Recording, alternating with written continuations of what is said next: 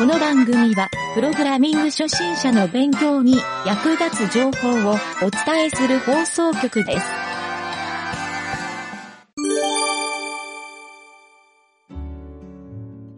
はい。そんでね、ちょっと進捗報告からすると、えっ、と、昨日ね、かげるちゃんに送った、あのー情報、はいえっ、と、最新版のはいキット、えっ、と、えあれだ、絵本の、本、絵本のリポジトリの方ね。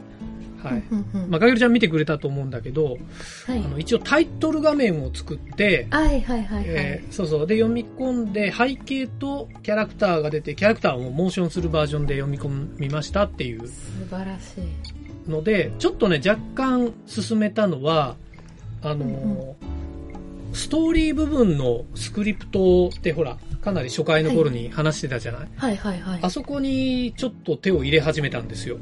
おー、そうなんだストーリーの、あのークラスを作って、もうここを膨らませていくっていう、一応ベースだけ作って、うんそうそうそう。でプログラムもね、あの、実は中すごい MVC 構成にちょっと置き直して、結構かっちりした作りにはしてるんですよ。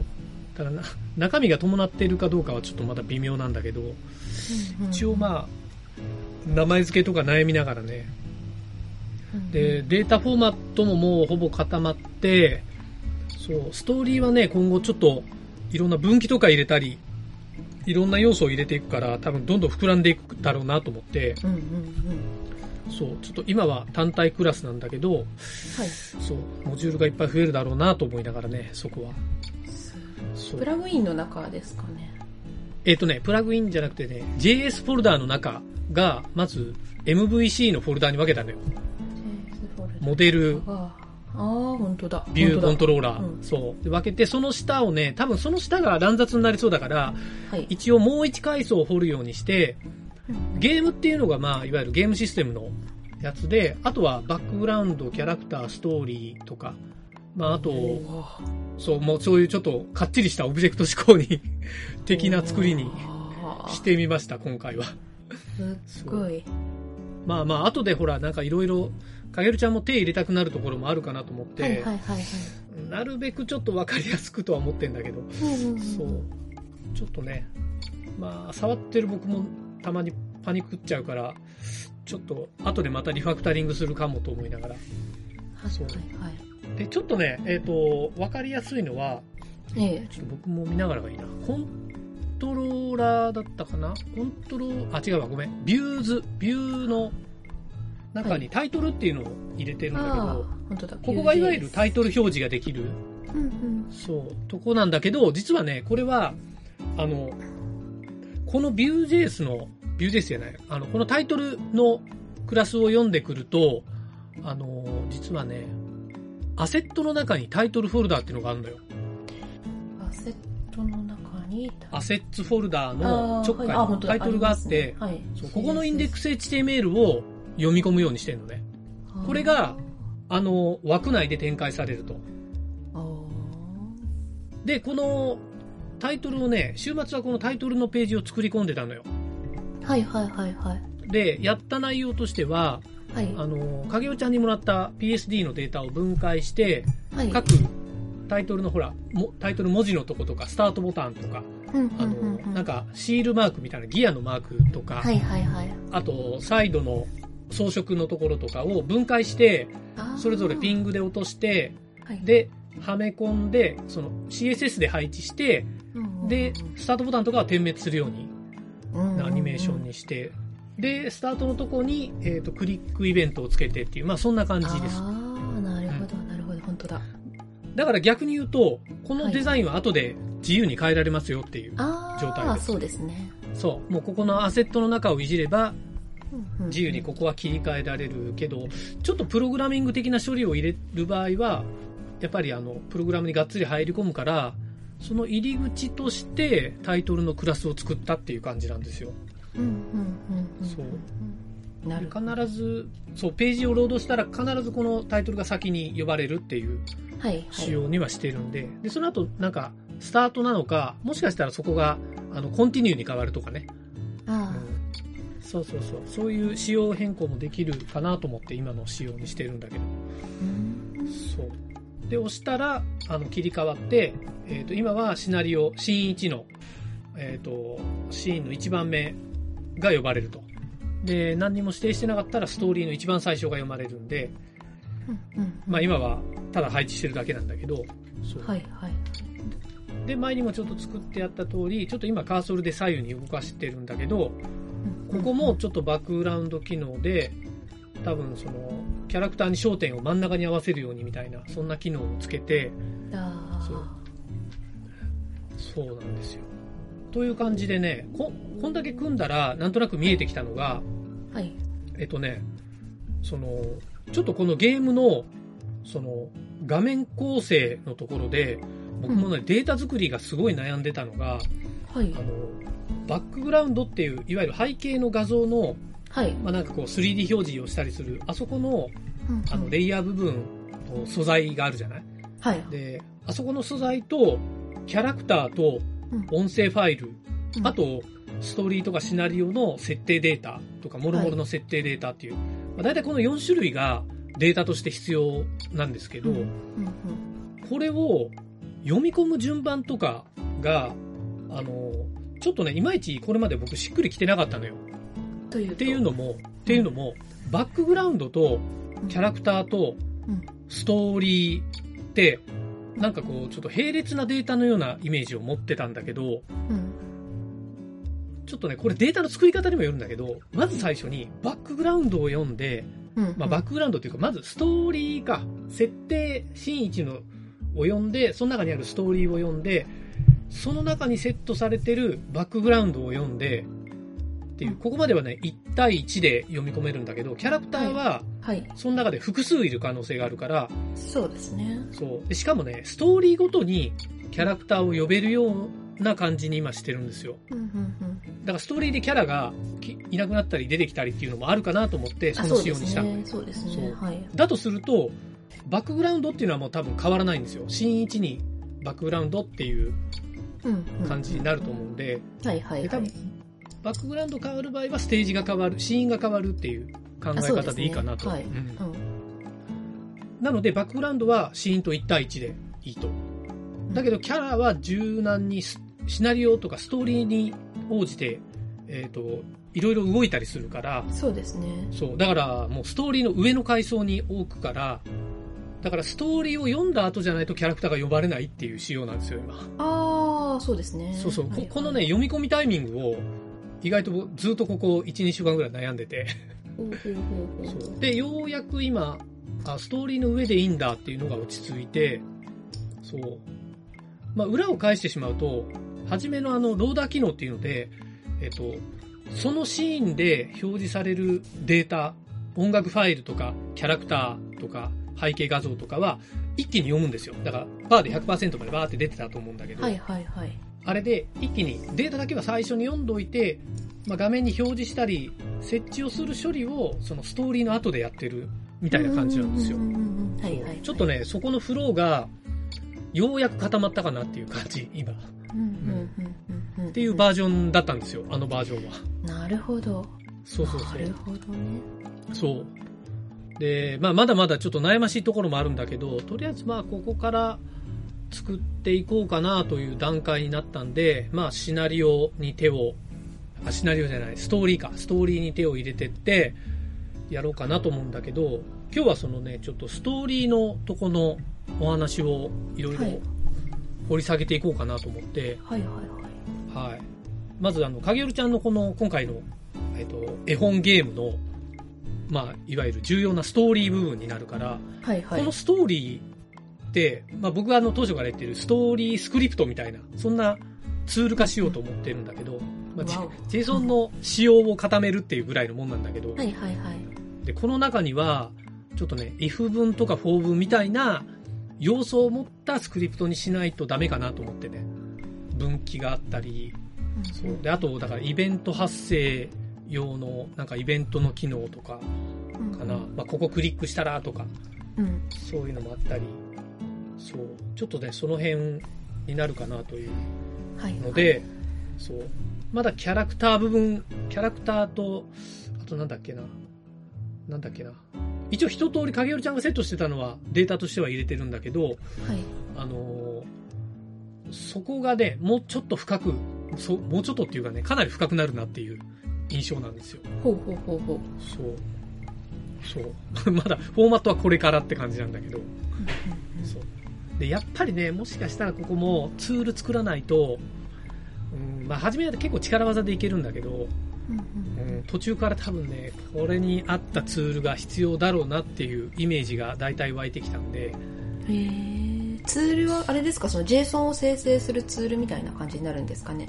まあこのイベンそうだね。トこのイベントでこのキャラクターがこうしてっていううアニメーションん、もうね、あ、そうだね。はいはい。あの、まあ、そのちょっとツールを、そのシナリオの JSON データともマッチさせるってツールでもいいんだけど、えっと、汎用性考えると、そのストーリー部分のスクリプトだけにしてもいいかなともちょっと思ってて、ほうほう。で、それはね、えっと、その心はね、あの、えっとね、なんて言ったらいいかな。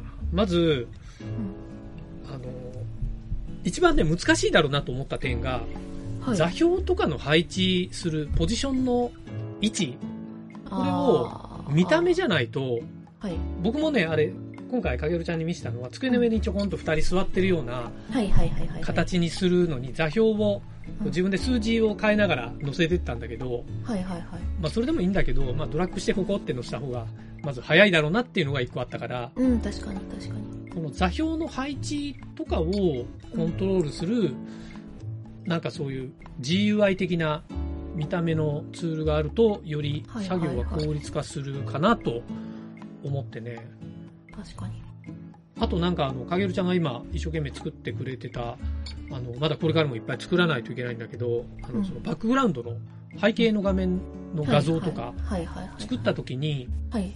あの、簡単にこう配置して確認できるような、これも含めて、あれ結構なレイヤーの設定とか、設定がね、ちょっと複雑なんですよ、今の時点でも。あで、かげるちゃんの設定は、基本的にはもう全部同じサイズで作って、ーはい、えっ、と、00のポジションで配置するから、あそうですね、ポジショニングはね、そんなに悩んでないんだけど、うん。まあ今後もしかしたらここだけみたいなポジショニングが発生するときは、やっぱりキャラと一緒で、なんか GUI 的なのがないと、それはそうですね。そう、そうなんですよ。ただ、もしかするとそれも踏まえて、今のゲーム画面のデバッグモードみたいな機能でやってしまうっていう手もあってね、実際にもう画面に表示して、セットだけ作って、そこからちょっと数値をちょっとずついじるような、そうですね。本当何回もリロードしてリロードして。そうそう、でデバッグコマンドをはい。もうそこに画面出して数値をその場で変えれるとか、はいはいはいはいはい。そんなレベルのでも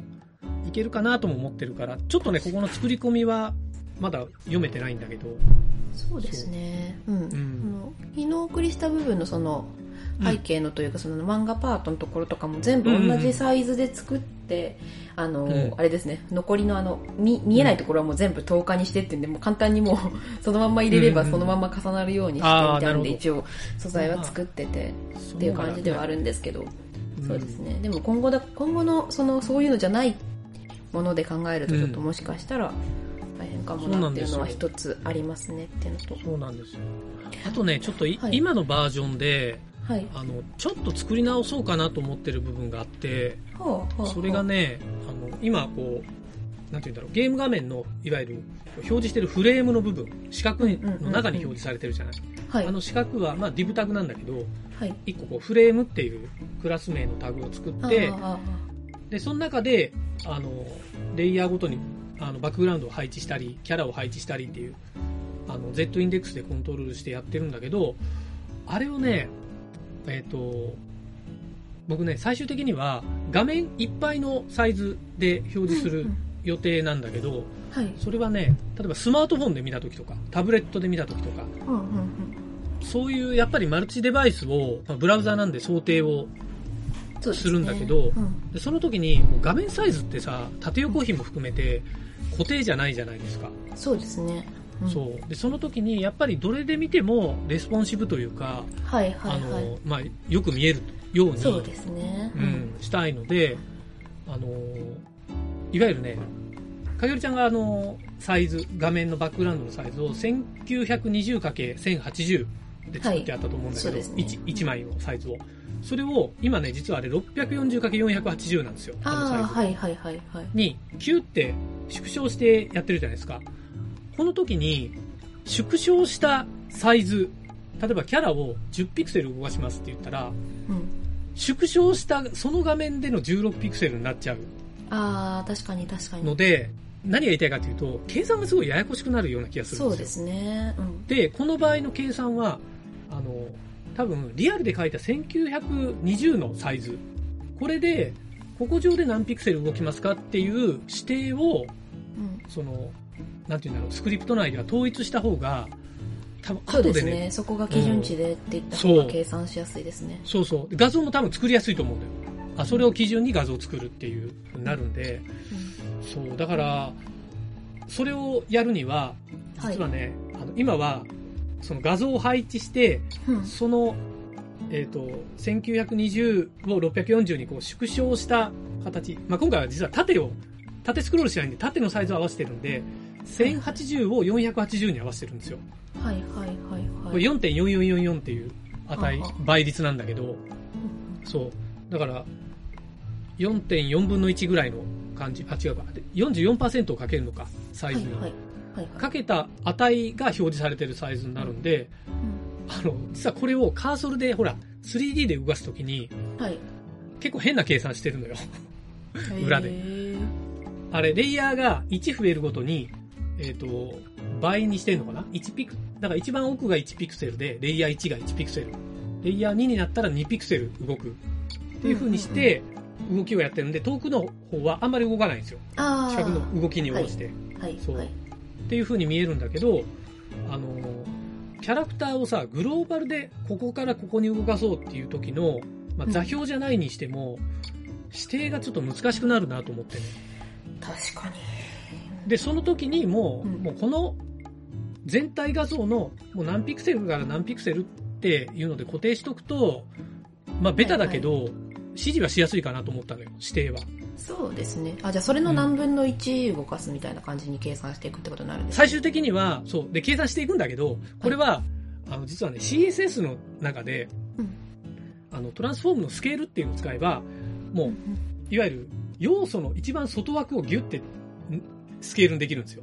ああ、そしたら中も一緒についてくるってことそう、ですかってことは中はう、んその1920のサイズで全部操作されるんですよ。よだから計算式ね、いららなくなるんですよ。当倍でいけるっていうそれいいですね。中身は。そう。で、その方式に切り替えようかなと思って、それ 今作ったんだけどうん、あそこの部分が、今、もうベタに画像がバーって並んでるんだけど、あれをもう一階層掘る必要があって、そう。そこまで大きくはないんだけど、今、全部の画像を実は一個ずつ計算してるんですよ。結構大変ですね、それ。そうあ、そうか、でも、そうだ。はい。スケールを変えても、その計算はいるわ。3D 表示をする分には。あ、その奥行きのズレの部分ですか、その。あ、そうだ。そこで思ったのが、そうだそうだそうだ。スケール部分っていう1階層を掘って、その中に、レイヤーっていうさらにフォルダ、リブタグを作って、レイヤー1、レイヤー2、レイヤー3、はいはいはい。レイヤーに指定されてる、えー背景だったりキャラを、そこのレイヤーに置くと。っていう風にすると、何ができるかっていうと、レイヤーごとに移動値は変えられると。今だともう、全部の画像に対してレイヤーを計算して、移動値を計算してってやらないといけないんだけど、あレイヤーでまとめてできるっていうのがあるから、そうだそうだ。それを入れなきゃなと思ったんだ。うん、そうそうそう。まあ、レイヤーがふ複数になる分にはそんなに問題ないけど、で、キャラクターがもしかしたらレイヤーをまたぐ、4から3に行くとかそういうのもあるかなと思ったんで、そこをスクリプトとかで書いたら自動で反映されるようにすれば、まあいいかなっていう感じなんですよね。はいはいはいはい。うん。そうそうそう。そうなんですよ。ちょっとそこら辺をね、いろいろ考えながら、そう、ちょっと回収をまずして、スクリプトの方に取り掛かろうかなという。みないとその構造体はね、なかなか浮かばないからね。そうですね。うん。そう。というのが、まあ次のステップと、あと多分スクリプトができたらそこにもう BGM 書いたらその音楽が流れるっていうのは多分そんな難しくないから、うんうんうん。そうそうそう。あと、だから、クリックしたら音が出るとか、あの、なんかね、そこら辺をもう、どうやってこう、スクリプトに入れるかっていう、まあ、わかりやすいスクリプトができるかっていうのが、まあ、ポイントになるかなと。ね確かに、うん。なんか一つクラス作っておけば良さそうですよね。クリックで。うん、アニメーション再生しつつ、音を再生しつつみたいなので。っていうなんかすごいシンプルなクラス？うんそこら辺はね、あの、あ、でももう書いてあるのか、JSON の中に。あとは。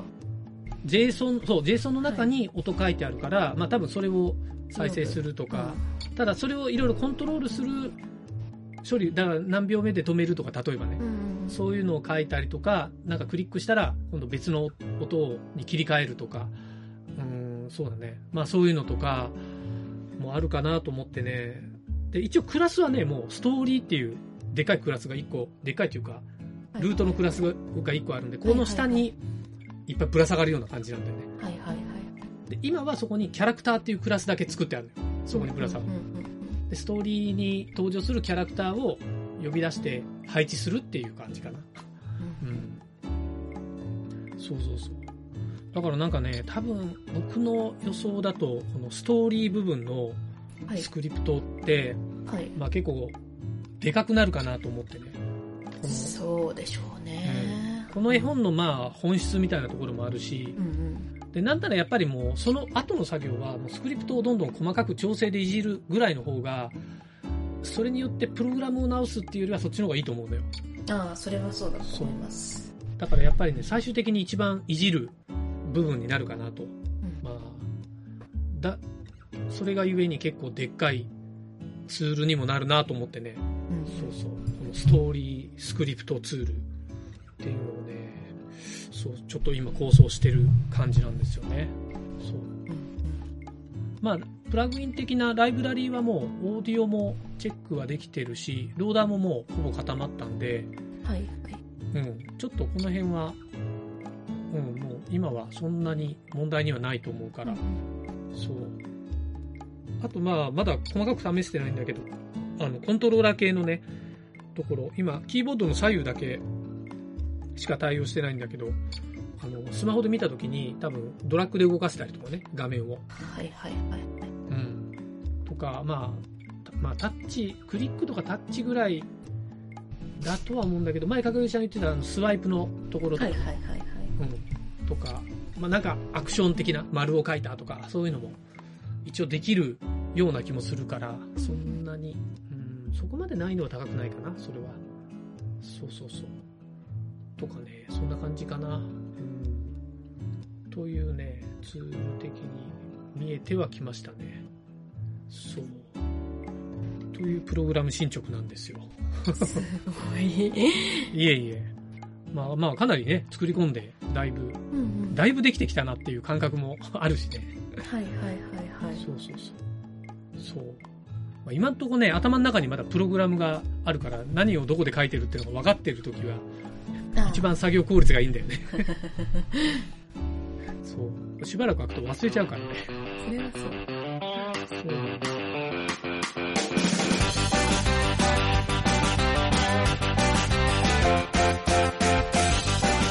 番組ホームページは、https, コロン、スラッシュスラッシュ、ミント、ドット、マーク、スラッシュ、ラジオです。次回もまた聞いてくださいね。